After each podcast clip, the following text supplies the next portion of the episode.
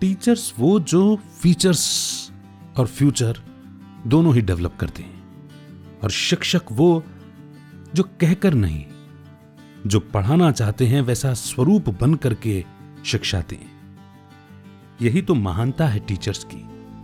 और ऐसा करने के लिए एक टीचर को बहुत सेक्रीफाइस बहुत त्याग करना पड़ता है। तब कहीं जाकर के ये स्टेज मिलती है।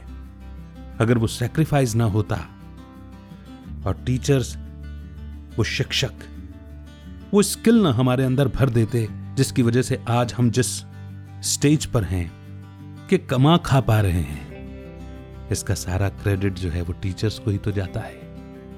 तो वेरी हैप्पी टीचर्स डे और जैसे रक्षाबंधन पर आपको एक पाती, एक लेटर सुनाया था, ठीक वैसे ही पेरेंट्स की तरफ़ से टीचर्स को लिखी ये पाती, ये लेटर मैं आपको सुनाने जा रहा हूँ, जिसे लिखा है अंजलि खेर जी ने। आइए शुरू करते हैं। वैसे मेरा नाम है अमित वाधवा, कहानियों को आवाज़ देता हूँ, और ऊपर वाले का हाथ पकड़कर साथ लेकर के बड़े ही विश्वास के साथ कहता हूँ कि लाइफ खूबसूरत है। अब करते हैं शुरू आज का लेटर। सम्माननीय शिक्षक महोदय, सादर प्रणाम। पहली टीचर यानी माँ होने के नाते भाषा का ज्ञान देने के बाद अब अपने अनगढ़, कच्ची मिट्टी के ढेले से अपने लाडले को मॉरल वैल्यूज़ संस्कार कॉन्फिडेंस और नॉलेज से भरपूर एक मैग्नेटिक आकर्षक पर्सनालिटी बनाने के लिए आपके आशीर्वाद की छत्र छाया में भेजते हुए मुझे बेहद खुशी और आनंद का एहसास हो रहा है। इसमें कोई दो राय नहीं है कि जन्म देने वाले माँ बाप और सही दिशा दिखाने वाले टीचर दोनों का मकसद बच्चों की अच्छी परवरिश और एजुकेशन के ज़रिए उनके खुशहाल और ब्राइट फ्यूचर की मज़बूत फाउंडेशन तैयार करना होता है।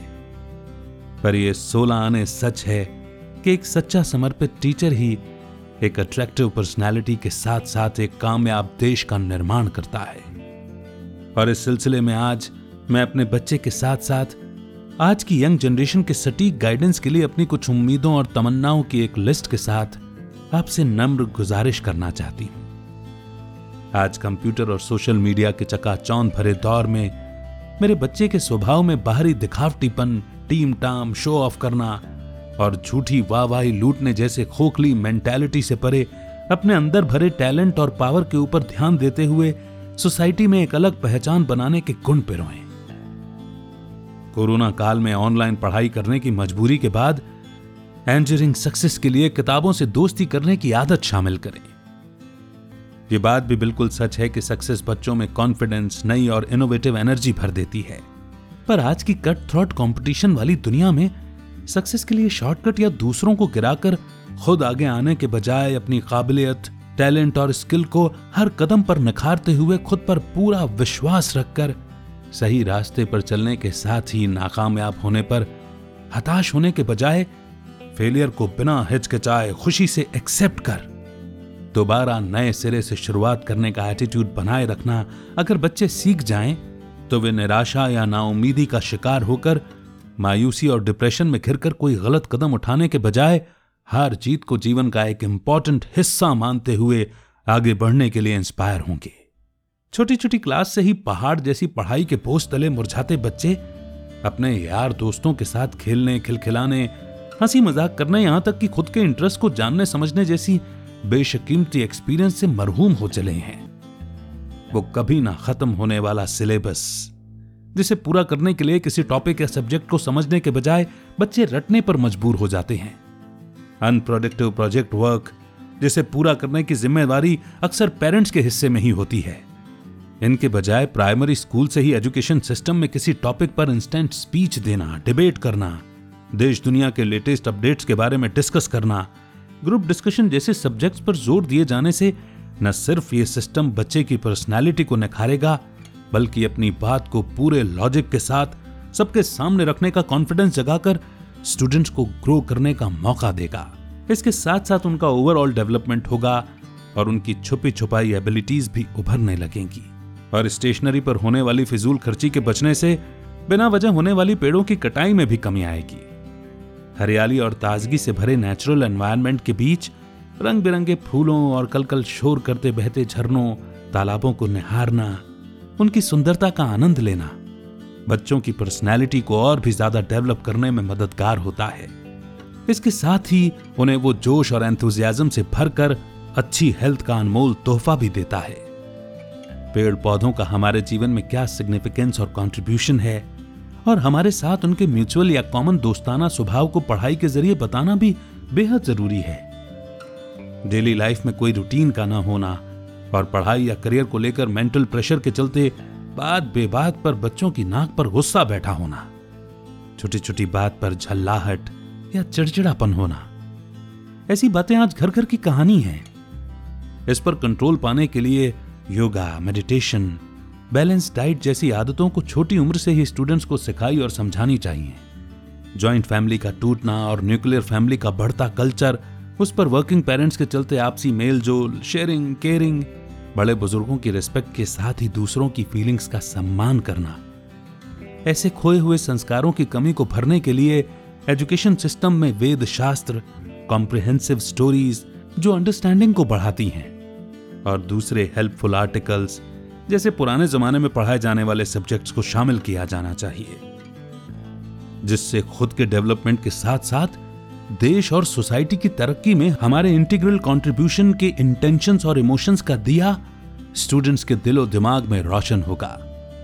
साथ ही उनके सोचने और डिसीज़न लेने का दायरा बढ़ेगा। उनके नज़रिए को नए डायमेंशन मिलेंगे। और देश की उन्नति की मज़बूत और गहरी फाउंडेशन तैयार होगी।